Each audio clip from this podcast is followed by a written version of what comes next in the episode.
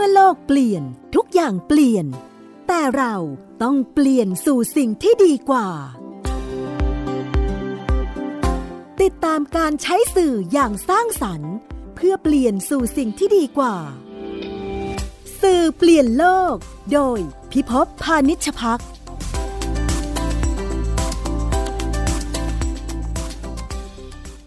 สวัสดีครับท่านผู้ฟังที่รักครับ วันนี้กลับกันมาแล้วในบรรยากาศ ที่ประเทศเข้าสู่การเคอร์ฟิวนะครับสี่ทุ่มถึงตีสี่เมื่อคืนเป็นไงกันบ้างครับ ผมเองก็พักผ่อนได้พอสมควรแต่รายการสื่อเปลี่ยนโลกนะครับ ก็ยังจะอยู่เป็นเพื่อนผู้ฟังอยู่ วันนี้เป็นครั้งแรกครับที่ผมไม่ได้จัดที่สตูดิโอที่ไทย PBS แล้ว แล้วก็ใช้ home studioครับ แต่เป็นมือใหม่นะฮะ เพราะว่าทำแล้วก็เคอะเขินๆวันนี้เลยต้องหามือโปรครับ คนที่สามารถทำ สื่อจากทุกที่ได้นะครับ ท่านคนนี้เนี่ยเป็นคนที่ผมประทับใจมาก สามารถที่จะจัดรายการในรถยนต์ในเป็นอาคารอยู่ในวัดที่ผมเคยแวะไปนะครับ หรือจัดอยู่ในสถานีใหญ่ๆก็สามารถทำได้ ใครนะครับ คุณสุชัยเจริญมุขยนันท์ครับ สวัสดีครับคุณกี้ครับ สวัสดีครับครับพี่พบครับครับ คุณสุชัยนี่เป็นเลขาธิการมูลนิธิสื่อสร้างสุข ผู้อำนวยการอุบล Connect นะครับ ก็เดี๋ยวมากครับเดี๋ยวเล่าไปทีละเรื่อง แต่ประเด็นที่สนใจก็คือเมื่อสัปดาห์ที่แล้วครับเล่าให้ท่านผู้ฟังฟังว่าผมเนี่ยได้เข้าไปทำการเขาเรียกอะไรนะการสื่อสารทางไกล เราเรียกว่าอะไรฮะ teleconference ภาษาไทยเรียกเรียกว่าอะไรไม่รู้การประชุมทางไกล การประชุมทางไกลใช่ไหมครับครับร่วมกันแล้วก็ปรากฏว่าได้ความประทับใจมาก เพราะว่า สิ่งที่เรานึกว่ายากเนี่ยพอสักพักเราปรับตัวมันสามารถทำทำได้ดี พอสมควร ผมว่าตอนนี้ท่านผู้ฟังหลายคนก็คงต้องปรับตัวในเรื่องของการสื่อสารนะครับ รายการสื่อเปลี่ยนโลกวันนี้ก็เลยเชิญคุณสุชัยมาชวนคุยครับเป็นไงฮะในส่วนคุณสุชัยปรับตัวไปขนาดไหนครับ ก็โอ้ต้องปรับจริง ๆ แล้วนี่ก่อนหน้านี้ ผมเป็นลูกศิษย์พี่พิภพนะครับในเรื่องโมโจ ฮะฮะฮะแล้วเป็นลูกศิษย์พี่พิภพในเรื่องโมโจเพราะฉะนั้นก็ในการทำงาน โดยไม่ต้องอาศัยห้องสตูดิโอเนี่ย ผมได้จากพี่พิภพเยอะเลยโอ้ขอบพระแล้วคุณก็มากได้ครับมาทดสอบได้มามีเครื่องไม้เครื่องมือเทคโนโลยีใหม่ๆ แล้วก็ทดลองทดลองมาเรื่อยๆ คือบนรถบ้าง ที่บ้านบ้างที่สำนักงานบ้าง หรือแม้แต่ที่วิทยากรอยู่ไม่ว่าจะเป็นที่ไหนเนี่ย เราก็สามารถที่จะไปได้ ห้อครังบเสวนาห้องสัมมนาต่างๆ เรามีแค่เป้ใบเดียวเราก็ไปถ่ายทอดสดได้ขณะที่เมื่อก่อนนี้จะต้องใช้รถโอบีสิบล้านคนไม่ต่ำกว่าสิบคนครับใช่ไหมครับ เดี๋ยวนี้ผมมีเป้ใบเดียว แล้วไปคนเดียวก็ได้ตอนหลังมีน้องใหม่คนหนึ่งมาช่วยอีกคนหนึ่งก็สามารถที่จะถ่ายทอดสดงานสัมมนาอะไรต่างๆ ได้อืมเพราะฉะนั้นผมก็ปรับตัวมานานแล้วครับฮะปรับตัวมากับที่พิภพสุทธิชัยครับเทคโนโลยีเอ่อ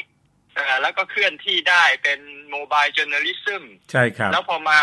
พอมาถึงภาวะวิกฤตอย่างเงี้ย เราถึงได้ทราบซึ้งว่าโหการที่เราตามรอยพี่พิภพตามรอยคุณสุทธิชัยหยุ่นเนี่ยครับไม่เสียหลายเลย เพราะวันนี้ผมวันนี้ผมก็ทำงานอยู่บ้านทั้งวันนะครับ แล้วส่วนฮะใหญ่ก็ใช้วิธีการทำงานอยู่บ้าน วันนั้นที่บอกว่าเชิญที่พบมาเชิญคุณสุทธิชัยมาร่วมวงกันเนี่ยครับ ก็ไม่รู้ว่าจะเรียกอะไรนะ ผมประยุกต์ประยุกต์เข้ากันระหว่างการประชุมทางไกลกับการถ่ายทอดสดหรือการไลฟ์อืมก็เลยอาจจะเรียกว่า teleconference live ได้ไหมครับ ใช่ครับการเป็นประชุมทางไกลบวกการถ่ายทอดสดใช่ครับมันผสมระหว่างการที่เรามาเจอมาหารือกันและขณะเดียวกัน แล้วก็ทำการแพร่ภาพแพร่เสียงนะครับ ไปสู่วงกว้างในสังคมวันนั้น คนดูหลายหมื่นเลยใช่ไหมครับ ใช่ครับใช่ครับคนซึ่งดูหลายหมื่นเลยครับ ถึงวันนี้ไม่แน่ใจว่าเท่าไหร่แล้ว ใช่ คือสิ่งที่เอ่อผมคิดว่ามันเกิดขึ้นเนี่ยตัวไวรัสตัวเนี้ยผมว่ามันทำให้เราสิ่งหลาย ๆ สิ่งนะคุณสุชัยที่เราบอกว่าเออมันควรจะทำครับสมัยก่อนไม่ค่อยมีใครฟัง เดี๋ยวเนี้ยทุกคนต้องใช่หันมาฮะไม่ว่าจะเป็นเรื่องเศรษฐกิจพอเพียงเรื่องของการ small is beautiful เล็กแต่ยิ่งใหญ่นะครับ หลาย ๆ อย่างเนี่ยจ๋วมันมันถูก อย่างโมโจเนี่ยผมเป็นวิทยากรอยู่คุณสุชัยคงทราบว่าใช่คนที่เป็นสื่อพลเมืองหรือสื่อที่เป็นสื่อรุ่นคล่องตัวเนี่ยเขาก็ตอบรับดีแต่ถ้าเป็นสื่อใหญ่ๆนะช่องใหญ่ๆเนี่ยเขาก็มีความรู้สึกว่ารักษาระยะเหมือนกัน เพราะเขาคิดว่าเขามีเครื่องมือที่มันใหญ่โต มันน่าจะมีประสิทธิภาพมากกว่า แต่น่าสนใจครับทุกวันนี้เนี่ย ใครๆก็ต้องมาหัดนะฮะล่าสุดโปรแกรม OBS เนี่ยครับ ที่สถานีที่ผมทำงานอยู่คือที่ไทย PBS ซึ่งก็ต้องมาเรียนกันทุกคนเลย แล้วก็หัดใช้กันอ๋อซึ่งวิทยากรที่เชิญมาเนี่ยตอนแรกท่านถามบอกว่า เอ๊ะก็น่าจะรู้จักกันอยู่แล้ว ปรากฏไม่รู้จักนะฮะทำทีวีกันอยู่มาเป็น20-30ปี แต่ว่าโปรแกรมสำหรับออกอากาศจากตัวโน้ตบุ๊กเนี่ย ก็ยังอ่ายัยังเป็นของใหม่ ทีนี้ครับอยากชวนคุณสุชัยคุยในเรื่องที่ค่อนข้าง practical ก่อนนะครับ เรื่องมันมีโปรแกรมหลายตัว อย่างเรารู้จัก Zoom เรารู้รู้จักจิตสิใช่ไหมครับ รู้จักตัว Microsoft Team Hangout เนี่ยครับคุณสุชัยลองมาหมดแล้วยังฮะ เออลองยังไม่หมดผมลอง ลองยังไม่หมด แต่ก็เรียนรู้แทบจะทุกอันนะฮะ ก็จะมีลองตัวตัวจิตสินี่นะครับ ลองตัว Zoom Hangout นี่ก็เคยใช้มานานแล้ว แล้วก็ Cisco WebEx นี่ก็ ดูทาง Cisco เขาโปรโมทก็เลยลองเข้าไปใช้บ้างส่วน Microsoft Team เนี่ยเข้าไปเรียนฮะอาจารย์โมบนเขาเปิดสอนทางออนไลน์อืมผมก็เข้าไปเรียนรู้กับเขาแล้วก็คิดว่าแต่ละอันแต่ละอันเนี่ยก็ดีหมดแล้วครับ แต่ว่าอาจจะเหมาะกับการใช้งานในตามวัตถุประสงค์ของเราที่ที่เราใช้ครับ ครับ ถ้ามีคนถามนะฮะ เดี๋ยวนี้ฟังเสร็จฟังแล้วก็ต้องมีคนถามว่า แนะนำใช้อันไหนครับใช่แนะนำใช้อันไหนครับใช่จะมีคำถามที่ทันทีใช่ไหมครับพี่พบครับใช่ถูก็กขอต้องก็ก็ก็ขอบอกว่าฟันธงไม่ได้ว่าอันไหนดีกว่าอันไหน แต่ว่าอันไหนเหมาะกับงานของคุณนี้มากกว่า ถ้าจะพอแนะนำได้ไหมครับว่าแบบว่าถ้าสไตล์แบบเป็นคุณครูสอนหนังสือนี่จะแบบไหนดีครับถ้าเป็นบริษัทที่จะทำการประชุมแบบไหนดีพอพอมีแนวให้เรานิดนึงไหมฮะเอ่ออันนี้ก็ต้องขอออกตัวก่อนนะว่าผมไม่ได้เป็นผู้เชี่ยวชาญเพียงแต่ทดลอง ทดลองแล้วก็เอ่อส รุปเบื้องต้นนะครับ เพราะฉะนั้นถ้าหากว่าใครที่ฟังแล้วเคยทดลองมามากกว่าผม เพราะผมก็ทดลองในระยะสั้นในสองสาเดือนที่ผ่านมานี้เองนะครับครับก็ก็สามารถที่จะมาแนะนำได้นะครับ เพื่อที่จะพัฒนาองค์ความรู้ไป แต่ว่าแนะการทดลองเบื้องต้นเนี่ยฮะแล้วก็การฟังเรียนรู้เบื้องต้นเนี่ย ผมคิดว่าอย่างนี้ครับ คิดว่าถ้าหากว่าเราเป็นเมื่อสักครู่พี่วิภพพูดถึงครูอาจารย์นะครับครับค รูอาจารย์ ถ้าเผื่อว่าเป็นอาจารย์มหาวิทยาลัย สอนนักศึกษาอะไรต่างๆเนี่ย ผมคิดว่า Microsoft Teams เหมาะอืมลูกเล่นมันเยอะ แล้วเราก็ทั้งอาจารย์ทั้งนักศึกษาเนี่ยก็มีความคือคนรุ่นนี้หรือว่าอาจารย์เนี่ยต้องถนัดในเรื่องการใช้เทคโนโลยีอืมอยู่แล้วเพราะฉะนั้นอืมปุ่มมันเยอะฮะใช่ Microsoft Teams นี่ลูกเล่นเยอะมาก เพราะฉะนั้นอาจารย์มหาวิทยาลัยนักศึกษาเนี่ย ถ้าใช้ Microsoft Teams เนี่ยมันก็ เหมาะที่จะนำเรื่องนู้นเรื่องนี้มาครับเชื่อมกันอะไรต่างๆ ผมคิดว่า Microsoft Teams เหมาะสำหรับอาจารย์มหาวิทยาลัยอืมนะครับ ส่วนถ้าอาจารย์มัธยมเนี่ยก็จะมี Zoom มี Hangout ครับหรือว่าองค์กรต่างๆ เนี่ยผมก็คิดว่า Zoom Hangout เนี่ยเหมาะ Zoom เนี่ยถ้าตรงไหนไม่ถูกต้องก็ช่วยเสริมเลยนะครับ ครับครับ Zoom เนี่ยผมทดลองดู ผมว่ามันภาพชัดเสียงชัด ใช่ แล้วก็ลูกลูกเล่นพอสมควร ถึงฮะแม้จะไม่เยอะเท่า Microsoft Teams แต่ว่าเวลาที่เอ่อองค์กรหรือว่าอาจจะเป็นปัญญาชนที่ไม่ใช่ชาวบ้านนะนะครับครับมาใช้ Zoom เนี่ย ผมว่าก็น่าน่าจะเหมาะอืแล้วมันก็ได้ภาพชัดเจน แล้วเวลาเราประชุมในองค์กรอะไรต่างๆเนี่ยก็ใช้ Zoom ก็ดีครับนะครับ Hangout ก็พอๆกันอืมแล้ว Cisco WebEx เนี่ย ก็เคยใช้ครั้งเดียวแล้วก็มีมีมีมีหน่วยงานราชการวันนี้เพิ่งคุยกันว่าเขาใช้ WebEx เขาก็ไม่ค่อยแฮปปี้เท่าไหร่ ผมไม่แน่ใจว่าเกิดจากเหตุอะไรนะฮะอันนั้นยังไม่สรุป แต่ว่าเท่าที่ผมลองดูมันพอๆกันอืมไอ้ WebEx แล้วก็ Hangout Zoom เนี่ย ผมว่ามันพอๆกันฮะพอๆกันในแง่การใช้งานอะไรต่างครับๆนะครับ แต่ถ้าจิตซิเนี่ย ผมว่าเหมาะกับที่เคยทดลองเนี่ย เวลาให้ประชาชนเข้ามาร่วมแสดงความคิดเห็นด้วยเนี่ยครับประชาชนสามารถเข้ามาได้ร้อยเปอร์เซ็นเลย ใช่ เมื่อสัปดาห์ที่แล้วเนี่ยเรามีคุณสุทธิชัยหยุ่นมีคุณสุชัยมีผม แล้วก็มีคุณกมล เราก็ครับโอ้โหประชาชนเข้ามาในทุกฟอร์แมตเลยนะครับท่านผู้ฟังใช้มือถือ ใช้อะไรก็ใช้เจ้าจิตซิเนี่ยแล้วก็รู้สึกว่าไม่ได้มีปัญหาในการสื่อสารกันทุกคนก็สามารถที่จะแลกเปลี่ยนกัน มันเป็นบรรยากาศที่สบายกว่านะคุณสุชัยว่าไหมครับ คือ Jitsi นี่ไม่ต้องลงทะเบียน ไม่ต้องใส่รหัสผ่านหมายถึงว่าเราดีไซน์ได้ใส่รหัสหรือไม่ใส่รหัสก็ได้ครับแต่มันไม่ต้องลงทะเบียนคือประชาชนนี่โหลดแอป แล้วก็บอกว่าห้องไหนเขาก็เข้ามาได้อืมขณะที่ซูมเนี่ยต้องลงทะเบียนอีเมลใช่แล้วก็กำหนด ใช่ไหมฮะมันต้องกำหนด ID กำหนด password อืมค่อนข้างจะซับซ้อนขึ้นมานิดหนึ่งเช่นแต่สำหรับคนที่พอเป็นเทคโนโลยีบ้างซูมนี่ก็ก็ไม่ได้ยุ่งยากนักนะไม่ได้ยุ่งยากนักนะครับ แต่ถ้าเทียบกับจิตซิแล้วเนี่ยจิตซิเหมาะกับภาคประชาชน ให้คนเข้ามาร่วมแสดงความคิดเห็นมากกว่า แต่ถ้าเป็นองค์กรต่างๆเอ่อใช้ซูมก็ก็เหมาะ แต่ว่ารู้สึกจะมีข้อทักท้วงใช่ไหมครับ จากอีลอนมัสว่า ซูมเนี่ย ต้องระมัดระวังเรื่องความปลอดภัยมีคนแฮ็กได้ง่ายนี่ต้องเอาข่าวมานะฮะอืมก็เอาข่าวมาครัก็บมีคุณคุณคุณเก๋คุณสุพิญญาก็ถามผมว่าอ้าวถ้าอย่างนั้นไปใช้สิทธิที่เราใช้กันวันนั้นดีไหมคือผมเคยเชิญ คุณสุพิญญากลางนรงค์มาร่วมครับวงอยู่วงหนึ่งก่อนก่อนก่อนพี่พิภพเนี่ยนะฮะครับเขาก็บอกว่าเอ๊ะงั้นเราไปใช้สิทธิดีไหมผมก็เข้าไปดูในเว็บเขาเนี่ยเขาก็บอกเขาก็มีรักษาความปลอดภัยมีล็อกรหัสมีอะไรต่างๆอยู่นะครับ แต่ว่าผมไม่ฟันธงนะครับว่า ในเรื่องของการเข้ารหัสสิทธิหรือซูมจะดีหรือแย่กว่ากันอืมอ่าแต่ตั้งข้อสังเกตไว้ก็แล้วกันเพราะอีลอนมัสบอกว่าคือซูมเริ่มดังอะตอนนี้คนครับโฆษณาเยอะแล้วก็ใช้กันเยอะอีลอนมัสก็ออกมาเตือนว่ามันแฮ็กได้ง่ายนะอืมก็ต้องระวังเรื่องเอ่อความปลอดภัยในในการแฮ็กด้วยครับ ครับเท่าที่ผมเคยได้ยินนะฮะคุณสุชัยตัวที่ security ดี แล้วก็เป็นของเก่าแล้ว แล้วคนมักไม่ค่อยพูดถึงคือ Skype Skype เนี่ยยังสกายใช่ยังจำได้ไหมผมจำได้ว่าคุณจำได้ฮะคุณสุชัยตอนจัดรายการวิทยุชุมชนโอ้แรกๆเลยเอ่อตอนช่วงแรกๆเนี่ยเมื่อก่อนมันมีค่าโทรศัพท์ คุณสุชัยเนี่ยครับเป็นผู้บุกเบิกเลยก็ว่าได้ที่ใช้ Skype ในการโทรเมื่อก่อนต้องจ่ายตังค์นะฮะเพราะเราต้องไม่ใช่โทร Skype กันเอง แต่อ่าโทรไปเบอร์ landline ปกติเนี่ยก็ยังถูกกว่าใช้โทรศัพท์เขาว่า Skype นี่มีข้อดีหลายอย่าง ผมก็ลองลองๆอยู่วันนี้ฮะแต่ผมก็ว่าเสียงก็อ่า ก็ไม่ได้ไม่ได้แตกต่างจากของซูมหรืออะไรนะฮะ แต่ชอบอ่าเรื่องจิตซีมากเลย แล้วก็อยากให้ท่านผู้ฟัง ถ้าเกิดใครจะทำการประชุม คือคือการประชุมบางอย่างมันมีชั้นความลับผมเข้าใจ แต่ว่าอย่างพวกเราเราๆเนี่ยบางครั้งมันเป็นเรื่องการที่ให้ประชาชนเขามีพื้นที่ได้แสดงแสดงออกใช่ไหมครับ จิตซีผมลองแล้วครับง่ายจริง ๆ ใคร ๆก็เข้าได้ฮะ ทั้งผู้สูงวัยทั้งเด็กเดี๋ยวต่อไปเนี่ยบางทีชุมชนเหล่านี้มันจะต้องคุยกัน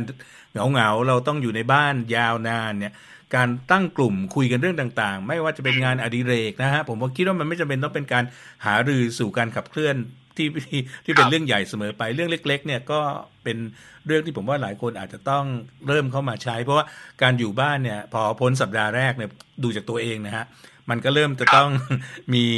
อินโนเวชันต้องมีนวัตกรรมอะไรบางอย่าง ทีนี้ครับสำหรับท่านผู้ฟังที่เพิ่งเริ่มเริ่มๆอะครับ เรื่องของฮาร์ดแวร์คือตัวอุปกรณ์ที่จะต้องใช้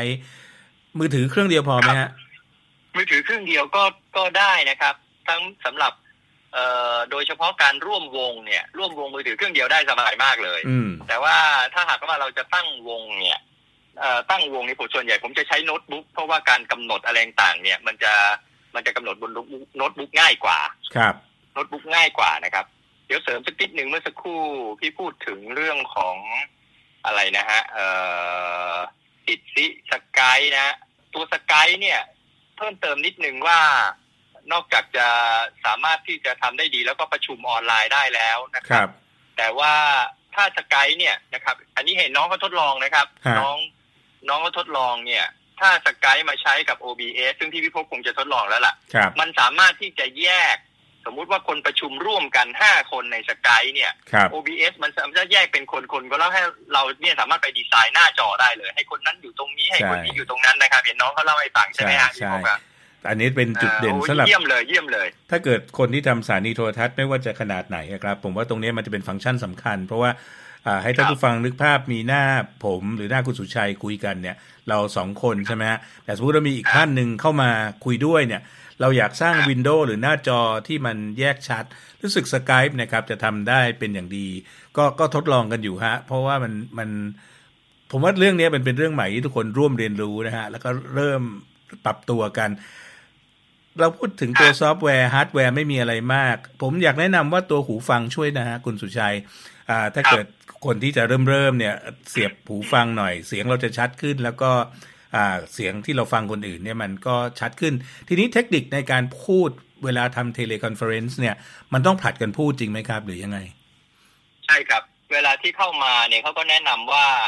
ยิ่งคนเยอะนะฮะคือเข้ามาถึงเราต้องปิดไมค์ของเราก่อนเลย สมมติเราเข้าร่วมนะอ่าฮะเราเข้าร่วมเนี่ยตามมารยาทขอให้ปิดไมค์เลย ปิดไมค์ซึ่งก็ง่ายๆนะแต่ละโปรแกรมมันก็จะมีรูปไมโครโฟน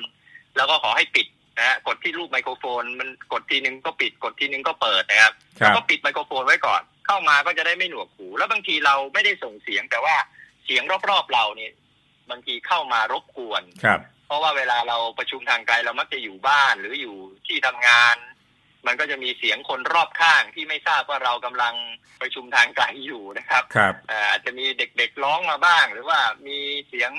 คกระทบอุปกรณ์อะไรต่างๆ เสียงรถยนต์เสียงอะไรเนี่ยถ้าเราเปิดไมค์ไว้มันก็จะเข้าไปแล้วก็รบกวนการประชุม ครับดังนั้นก็ควรจะปิดไมค์ก่อนแล้วเปิดเมื่อเราจะพูดนะครับ อืมครับแล้วหลายโปรแกรมเนี่ยเอ่อมันจะมีรูปมือ raise your hand นะครับอ่ายกมือจะมีรูปมือทั้งจิตซี่ก็มีซูมก็มีใช่ไหมฮะครับก็สามารถที่จะยกมือบอกให้กับเอ่อคนที่เป็นคนที่เป็นศูนย์กลางเนี่ย ได้ทราบว่าเราเหมือนกันในสภาครับ ยกมืออ่าขอท่านประธานขอพูดเนี่ยฮะอ่าพอเขาเห็นก็บอกอ้าวท่านนี้ยกมือ ท่านพูดนะฮะแล้วเราก็เปิดไมค์พูดอย่างนี้เป็นต้นครับ อันนี้ก็ก็ถ้ามีหลาย ๆ คนนี่ก็ครับก็จะมีลักษณะแบบนี้ครับ ผมถามคุณสุชัยแบบครับ informal หน่อยว่าไอ้แล้วไอ้แบบที่เข้ามาส่องเฉยๆไม่ก็ไม่เปิดวิวิดีโอก็ไม่เปิดเนี่ยอยากถ้าถามความรู้สึกอะฮะ จริง ๆ เราควรจะเปิดเราหน่อย เปิดตัวเรานิดสักนิดหนึ่งไหมหรือว่ายังไง ผมว่าก็ควรจะเปิดนะ แต่อย่างนี้ฮะพี่พิภพพอดีเวลาที่เรา ตอนนี้มันเรื่องใหม่ ๆ อยู่เนี่ยคครับนก็จะอาจจะเขินอายแล้วบางคนอืมก็ไม่เคยจัดรายการไม่เคยออกอากาศครับแล้วอีกประผมก็เลยผมก็เลยผม อันนี้ไม่ใช่ความผิดของเขาอาจจะเป็นอาจจะเป็นเอ่อข้อกำหนดของผมก็คือ ผมก็บอกว่าท่านที่เข้ามาในห้องนี่ผมเขียนในในแคปชั่นตรงตอนไลฟ์อะนะครับครับบอกว่าท่านที่เข้ามานะ ท่านจะเข้ามาซุ่มดูเฉยๆก็ได้ฮะท่านจะเข้ามาแป๊บหนึ่งแล้วออกไปก็ได้ครับท่านจะเข้ามาแล้วแสดงความคิดเห็นก็ได้นะครับ ด้วยเหตุเนี้ยมันก็เลยทำให้คนอาจจะวางใจว่าเออเข้ามาอืมเหมือนกับเหมือนกับเราจัดประชุมอยู่ในห้องอะเขาก็ครับอยากเขาเขาเข้ามาเขาไม่อยากจะเปิดเผยอะไรหรอกเขาอยากจะใช่นั่งเงียบๆอยู่หลังห้องใช่เออเขาอยากจะนั่งเงียบๆอยู่หลังห้องซึ่งแล้วซึ่งเมื่อผม ไม่ใช่ฮะสิ่งที่จะถูกมองว่ามันเป็นความผิดอะไร ผมเห็นด้วยนะฮะเพราะว่าตอนแรกผมก็คิดเอ๊ะมันควรจะมีมาตรฐานว่าบางครั้งเนี่ยถ้าเป็นวงที่พวกเราคุ้นเคยเนี่ย ก็ไม่อ่าไม่มีปัญหาแต่บางครั้งเนี่ยผมถูกเชิญไปครับบางวง เราก็ไม่ได้คุ้นนะแล้วก็บางครับทีมีนักพูดที่เก่งกาจมีคนโน้นคนนี้อย่างเงี้ยเราก็อยากจะซุ่มๆขอฟังก่อน อันนี้ก็ไม่ผิดนะครัฮะบก็เลยคิดว่าไม่ใช่เฉพาะท่านผู้ฟังเราเองก็เป็น แล้วก็คุณสุชัยยืนยันกับเราแล้วว่า ผมว่ายังไงมันก็แสดงสตาตัสของเราอยู่แล้วว่าเราชื่ออะไรแล้วเราก็เข้าร่วม การเข้าร่วมบางทีเป็นวงนานาชาติก็มีนะคุณสุชัยตอนที่อ่าเขาจัดครับเรื่องเสวนาเกี่ยวกับอ่า การรายงานข่าวโควิด ระดับโลกเนี่ยผมก็ไปฟังแต่ผมก็ไม่ไม่ได้ไปเปิดหน้า เพราะว่าเดี๋ยวถามมาเป็นภาษาอ๋ออัอังกฤษว่าไทยแลนด์เป็นยังไงเดี๋ยวเดี๋ยวตอบไม่ถูกไงเราก็เลยเออแล้วเอคนออื่นคนอื่นคนอื่นมีซุ่มด้วยไหมครับอีฟบมีครับ แต่ว่ามีซุ่มเหมือนกันเจ้าของภาษาเขาก็นะครับมาจาก BBC มาจากรอยเตอร์อะไรเขาก็พูดกันเก่งอะ แต่เราก็ไปฟัง แล้วก็ไม่ไม่ได้อยากกลัวถูกถาม ส่วนใหญ่กลัวจะถูกว่าเอ๊ะแล้วคุณพี่พบมีความเห็นยังไง เดี๋ยวเราไม่มีความเห็นเออยุ่ใช่งเลยใช่ใช่ใช่ครับใช่แล้วคน ขนาดระดับพี่พิภพยังกลัวไม่ไม่ต้องพูดถึงประชาชนทั่วไปใช่คืเขาอเขาก็มาซุ่มซุ่มดูพี่พิภพซุ่มดูคุณสุทธิชัยแล้วเขาก็ไม่อยากจะเปิดเผยแล้วเขาใช่ก็ใช่ใช่ถ้าเราเกิดโยนไปว่าอ้าวคุณมีความเห็นยังไงเขาก็คงแบบหนีเก้อๆกังๆใช่ฮะฮะอันนี้น่าสนใจเพราะว่าเดี๋ยวมันคงมีวงเสาร์นี้ผมก็จะมีวงนะครับ แต่เป็นของคุณสมเกียรติจันทรศรีมาก็จะคุยเรื่องเศรษฐกิจฐานรากกับผลกระทบที่เกิดจากโควิดยังไง เชิญคุณสุชัยด้วย แต่ว่าฮะอย่างฮะอย่างที่เรียนก็คือ เราเราจะมาทบทวนเรื่องหลักปรัชญาเศรษฐกิจพอเพียงนะครับ ก็จะมีท่านอาจารย์อภิชัยพันธเสนมาคุย แล้วก็เชิญนักคิดจากทีดีไอหลายคนนะครับ มาลองฟัง ผมก็จะไปฟังเหมือนกันวันนั้น เพราะว่าเราไม่ได้ชำนาญ แต่ตัวเองอะมีความเชื่อในเรื่องหลักเศรษฐกิจพอเพียงอยู่แล้วเป็นทุนนะครับครับอ่าพูดก็ถึงครับครับพูดถึงเศรษฐกิจพอเพียงขออนุญาตนิดหนึ่งครับพี่ครับพิภพครับ วันก่อนเนี่ย ผม คือคือได้มีโอกาสทางที่อุบลราชธานีเนี่ยจะมีราชธานีอโศกครับเป็นชุมชนหมู่บ้านที่เขาเขาเรียกว่าบวรก็คือบ้านวัดโรงเรียนอืมอยู่ในที่เดียวกันครับแล้วที่นี่เขาก็ปฏิบัติธรรมถือศีลห้าละอบายมุขไม่กินเนื้อสัตว์ แล้วก็เอ่อเรียกว่ามีการอยู่เขาเรียกว่าแบบเอ่อมีการอยู่แบบแบบ อะไรฮะเอ่อสาธารณโภคีใช่ก็คือทุกอย่างนี่เป็นส่วนรวม คือจะคล้ายๆคอมมิวนิสต์นะ แต่ว่าครับเอ่อทุกอย่างเป็นของส่วนกลางหมดอืมแล้วปรากฏว่าหมู่บ้านเนี้ยผมว่าก็เป็นการยึดแนวทางเศรษฐกิจพอเพียงที่ชัดเจนที่สุดครับเพราะทุกคนนี่สละเอื้อเฟื้อแบ่งปันแล้วไม่มีเป็นของตัวเองครับทุกอย่างเป็นส่วนกลางหมด แล้วพอเกิดวิกฤตอย่างนี้ขึ้นเราเห็นชัดเจนโอ้เลยฮะพี่พบครับใช่ใช่ เป็นชัดเจนชัดไม่รู้จะชัดยังไง คือเขาปิดหมู่บ้านครับเพื่อที่จะไม่เพื่อที่จะไม่เป็นส่วนหนึ่งในการไปแพร่เชื้อในสังคมแล้วปิดปิดหมดเลยร้านอาหารอาหารอะไรที่อยู่ข้างนอกนะครับ ซึ่งคนมาทำก็ไม่ได้ค่าจ้างอะไรนะ ทุกคนฮะมาทำด้วยเป็นบุญนิยมนะครับ ครับ คราวนี้พอเขาปิดปั๊บเนี่ยเขเขาห้ามคนในออก ห้ามคนนอกเข้า ครับ ผมก็สงสัยว่าถ้าเป็นคนอย่างเราๆนะ ถ้าเป็นผมเป็นพี่พิภพเนี่ย อืม ดูแต่ละวันแต่ละวันกินข้าวเนี่ยก็ต้องออกไปซื้อใช่ไหมครับใช่หรือว่า หรือว่าต้องการโน่นนั่นนี่อะไรต่างๆ เนี่ยครัถ้าบปิด ถ้าปิดบ้านไม่ได้เข้าไม่ได้ออกเนี่ย ไม่ถึงสามสี่วันหรอกผมว่าตาย เรียบร้อยใช่ เรียบร้อย แต่อโศกเนี่ยเขาปิดมาสิบวันแล้วตอนนี้อืมเกินสิบวันแล้วเนี่ยครับเขาอยู่ได้สบายๆโดยไม่ต้องออกมาซื้อของนะอืมอยู่ได้สบายๆแล้วก็ เรียกว่าผมได้มีโอกาสได้อันนี้มนต์สิกขมาศคือนักบวชครับฝ่ายหญิงของทางราชธานีอโศกเนี่ยมาสัมภาษณ์เนี่ยครับคือก็แย่ๆว่านะครับแหมขออภัยท่านเป็นนักบวชจะใช้คำว่าแย่ๆก็คือใช้คำถามว่า ท่านไม่ให้คนเข้าไม่ให้คนออกแบบนี้เนี่ย ครับ แล้วอยู่แบบอโศกเนี่ย ท่านคิดว่าจะหยุดอย่างอยู่อย่างนี้เลย โดยไม่ต้องเข้าไม่ต้องออกเลยได้นานเท่าไหร่อืมท่านบอกว่าไม่เออแหมเดี๋ยวจะหาว่าโมนะไม่ เป็นปีน่าจะได้ท่านว่าอโอ้ย่างผนี้มครับผมเชื่อคุณสุชัย เพราะว่าสามเขามีร้อยเมหกสิบเขามีเก้าเมล็ดพันธุ์เขามีที่ดินเขาติดแม่น้ำโขปลูกข้างวครบฮะครับแล้วก็มีประชาชนคนที่อยู่ตรงนั้นนะญาติธรรมเนี่ยที่พร้อมที่จะลงแรง แล้วก็เสียสละครับผมคิดว่าช็อตต่อไปเดี๋ยวเขาจะออกมาช่วยคนด้วยตอนนี้เขาปิดรักษาตัวเอง ทางไทย PBS นะครับ เอาสกู๊ปซึ่งไม่ใช่ทางเราไปผลิตเลยนะฮะเชื่อไหมครับแม้แต่สื่อเนี่ยก็ผลิตมาเสร็จเลยครับหกเจ็ดนาทีสัมภาษณ์ รองเอ่อผู้ช่วยผู้ใหญ่บ้านส่งมาเราออกอากาศไปแล้วสองเทป ก็จะเห็นเลยก็ว่าพึ่งในทุกมิตินะครับ แต่มันเริ่มจากเรื่องของจิตใจ ซึ่งซึ่งผมคิดว่าเรื่องเนี้ยครับสังคมจะได้ร่วมเรียนรู้ เวลาเริ่มครับไล่หลังมาแล้วครับคุณคุณสุชัยจะถามนิดเดียวว่าครับและสิ่งที่คุณสุชัยเรียนรู้จากการที่เราใช้ไอ้ teleconference เนี่ย การคุยกันครับไกลๆ แทนที่เราจะมารวมสมหัวกันเนี่ย มันมีข้อครับเสียข้อดียังไงบ้างครับ ผมคิดว่าข้อดีก็คือในยุคโควิด อย่างนี้เรารักษาระยะห่างคือไม่ต้องมารวมกันครับแล้วข้อดีก็คือ ไม่น่าเชื่อเลยว่าเป็นหน้าเรื่องอัศจรรย์ว่าถ้าหากว่าอยู่ในภาวะปกติเนี่ย ผมก็คงไม่คิดเชิญคุณสุทธิชัย เชิญพี่พิภพหรือว่าเชิญสิทธิ์เอ่อนิมนต์สิทธมาศหรือว่าใครต่อใครที่มีความรู้ความเชี่ยวชาญเนี่ย สามารถมาคุยรวมกันได้ในที่เดียว ครับ ซึ่งไม่ใช่เรื่องง่ายนะครับอืมเพราะฉะนั้นเราเห็นข้อดีว่าเรารวมรวมคน แล้วก็ประชาชนสามารถที่จะเข้ามาสอบถามเข้ามาร่วมเรียนรู้เข้ามาร่วมแลกเปลี่ยนพร้อมกับการสื่อสารสาธารณะไปในที่เดียวกัน อืมได้อย่างถ้าเป็นภาวะปกติเราคงไม่คิดที่จะทำอย่างนี้ แต่ว่าเวลาทำอย่างนี้ขึ้นมามันกลับกลายเป็นว่า เกิดองค์ความรู้ขึ้นมามหาศาลแล้วก็เกิดคอนเน็กเกิดเชื่อมโยงใช่ในเรื่องต่างๆ ที่คนจะมาถามรับรู้แลกเปลี่ยนกัน อย่างวันนั้นก็ได้รับความรู้จากคนน้ำยืนคนอำเภอต่างอำเภอไกลๆเลยครับ มาร่วมกับเรากับได้มาคุยกับเราเหมือนโลกมันแคบลงแล้วเราใกล้ชิดกันมากขึ้นที่อืมที่ผมเห็นข้อดีนะครับมันในรูปแบบที่ทำมันมหัศจรรย์นะครับ ผมคิดว่าไวรัสครับตัวเนี้ยจริง ๆ มันทำให้เราต้องห่างกันในเชิงกายภาพ แต่ว่าอย่างที่คุณสุชัยเล่าให้ฟังนะครับ เราก็ใกล้ชิดกันทั้งในเชิงจิตใจ และก็ในเชิงการสารพลัง เพื่อสร้างสรรค์สังคม วันนี้หมดเวลาลงแล้วครับท่านผู้ฟังผมครับ กับคุณสุชัยเจริญมุขยานันท์นะครับเลขาธิการมูลนิธิสื่อสร้างสุข แล้วก็ท่านก็เป็นผู้อำนวยการอุบลคอนเน็กนะครับวันหลังต้องมาคุยกันใหม่เรื่องอุบลคอนเน็กนี่คืออะไร แต่วันนี้เวลาเราหมดรายการเราขอลาท่านผู้ฟังไปก่อนนะครับ สวัสดีครับคุณสุชัยครับ ยินดีครับ ขอบคุณครับ สวัสดีครับ สวัสดีครับ ติดตามรายการสื่อเปลี่ยนโลก โดยพิภพพานิชพักได้ทางไทย PBS Podcast แอปพลิเคชันไทย PBS Radio และ facebook.com/thaipbsradiofan